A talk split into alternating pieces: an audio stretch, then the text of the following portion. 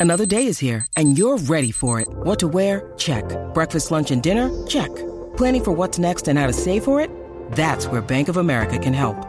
For your financial to-dos, Bank of America has experts ready to help get you closer to your goals. Get started at one of our local financial centers or 24-7 in our mobile banking app. Find a location near you at bankofamerica.com slash talk to us. What would you like the power to do? Mobile banking requires downloading the app and is only available for select devices. Message and data rates may apply. Bank of America and a member FDIC. Trolls. Ents. Eagles. Creatures of Middle-earth. No fantasy universe is complete without a menagerie of creatures and species to populate it, and Tolkien's Legendarium is no different. From the large, lumbering servants of evil to the soaring, majestic creatures of the sky, there are a great number of fantastical species to explore. While we won't go over all of them in this video, and others have already been discussed in prior videos, this should serve as an interesting overview of the creatures of Middle-earth. First, we have trolls. Trolls were first created by Morgoth during the First Age, around the same time as orcs. Their exact origin is unknown to us, although Treebeard the Ent stated that trolls were made in mockery of Ents, much like orcs were made in mockery of elves. Whether this means trolls are actually corrupted versions of Ents is unclear, but they do possess immense strength and size. Morgoth used trolls throughout his battles, but much like the rest of his armies, most were wiped out during the War of Wrath. Some survived, however, and either roamed the mountains or caves of Middle-earth, or ended up serving Sauron in his army. Aside from their limited intellect, their major drawback is that they cannot endure sunlight, much like most orcs. During the Third Age, Sauron created a new breed of trolls, more powerful and capable of enduring sunlight without turning to stone. Speaking of Ents, the Ents were created during some of the earliest days of Arda as a request by the Vala Yavanna. Since Eru Iluvatar had given life to dwarves, and they were prone to cutting down trees, she asked Eru to give life to something to protect the growing things. Thus, Eru created the Ents, and they became shepherds of the trees to protect them from dwarves, orcs, and other dangers. Ents are around 14 feet tall, with very thick skin resembling bark, and often look like the trees they were protecting. They possess great strength, stronger than trolls, but were very slow and deliberate in thought.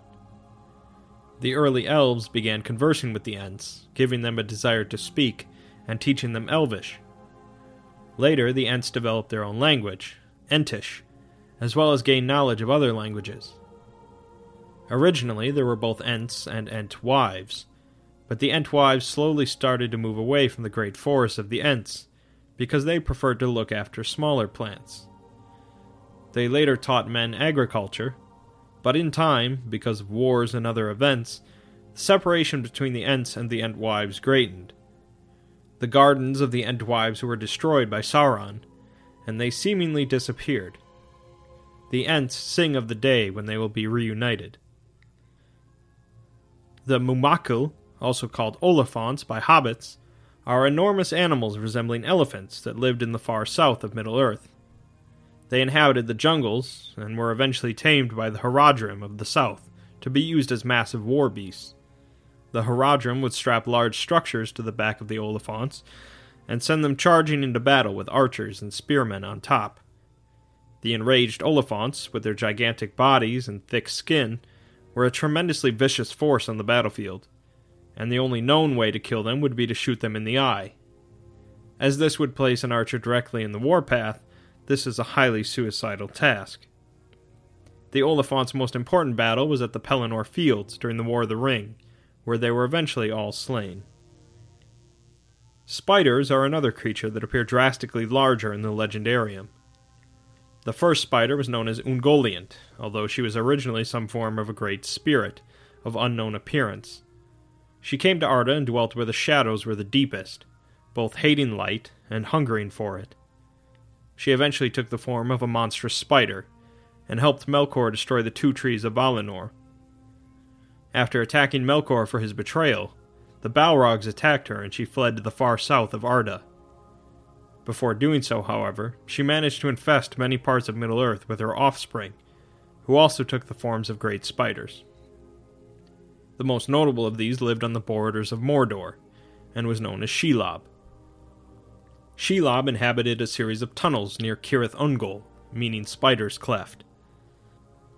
Shelob feasted on many orcs of Mordor, as well as anyone else foolish enough to come near.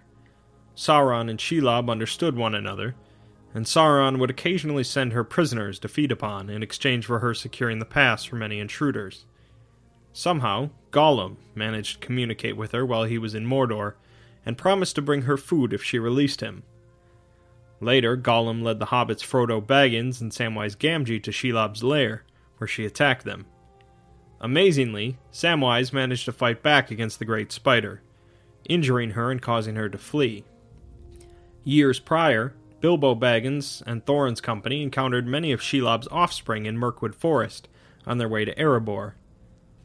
Aside from the obvious size difference, the other notable difference between great spiders and normal spiders is that Ungoliant spawn appear to have a stinger that can paralyze a victim. On the opposite end of the spectrum are the great eagles. The eagles were large flying servants of the Vala Manwe, who likely had an origin very similar to the Ents. The eagles served as messengers and spies, to keep an eye on Morgoth and Sauron, and to occasionally assist the elves and the Maiar. During the First Age, they helped the elves during various encounters, and carried Fingolfin's body away after his duel with Morgoth. Most notably, they assisted in the War of Wrath, to help battle against the winged dragons. During the Second Age, many eagles lived on the island of Numenor, and even in the capital city, until the Numenoreans became hostile to the Valar and removed them.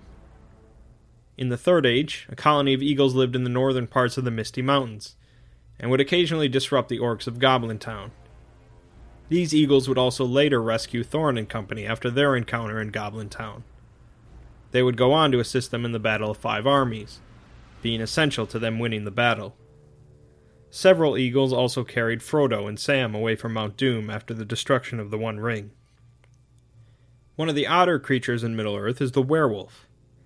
Werewolves were created or corrupted by Sauron, who could also take their form, and were present mostly during the First Age, although they were apparently in Sauron's armies during the War of the Ring.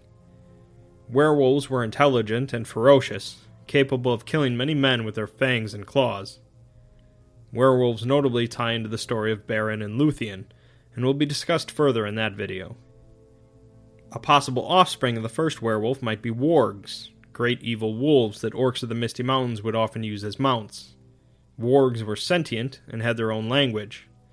Both Thorin and company and the Fellowship of the Ring would end up being attacked by groups of wargs during their quests, and wargs are present during the Battle of Five Armies. Perhaps some of the strangest creatures existing in the Legendarium are the nameless things living in the very depths of the Misty Mountains. Their origin is completely unknown, and Gandalf claims they are older even than Sauron, and he knows them not. According to him, they exist far below the deepest delvings of dwarves, and spend their time gnawing on the world. Their nature beyond this is unclear, and Gandalf was very reluctant to speak about them, so it seems there is still some mystery left in Middle Earth. The Watcher in the Water that attacked the Fellowship of the Ring is possibly one of these nameless things that came to the surface. Again, this is not every creature inhabiting Middle Earth, but these are the ones I thought notable to mention in this video. I hope that once again this shows the depth of Tolkien's imagination and sense of wonder.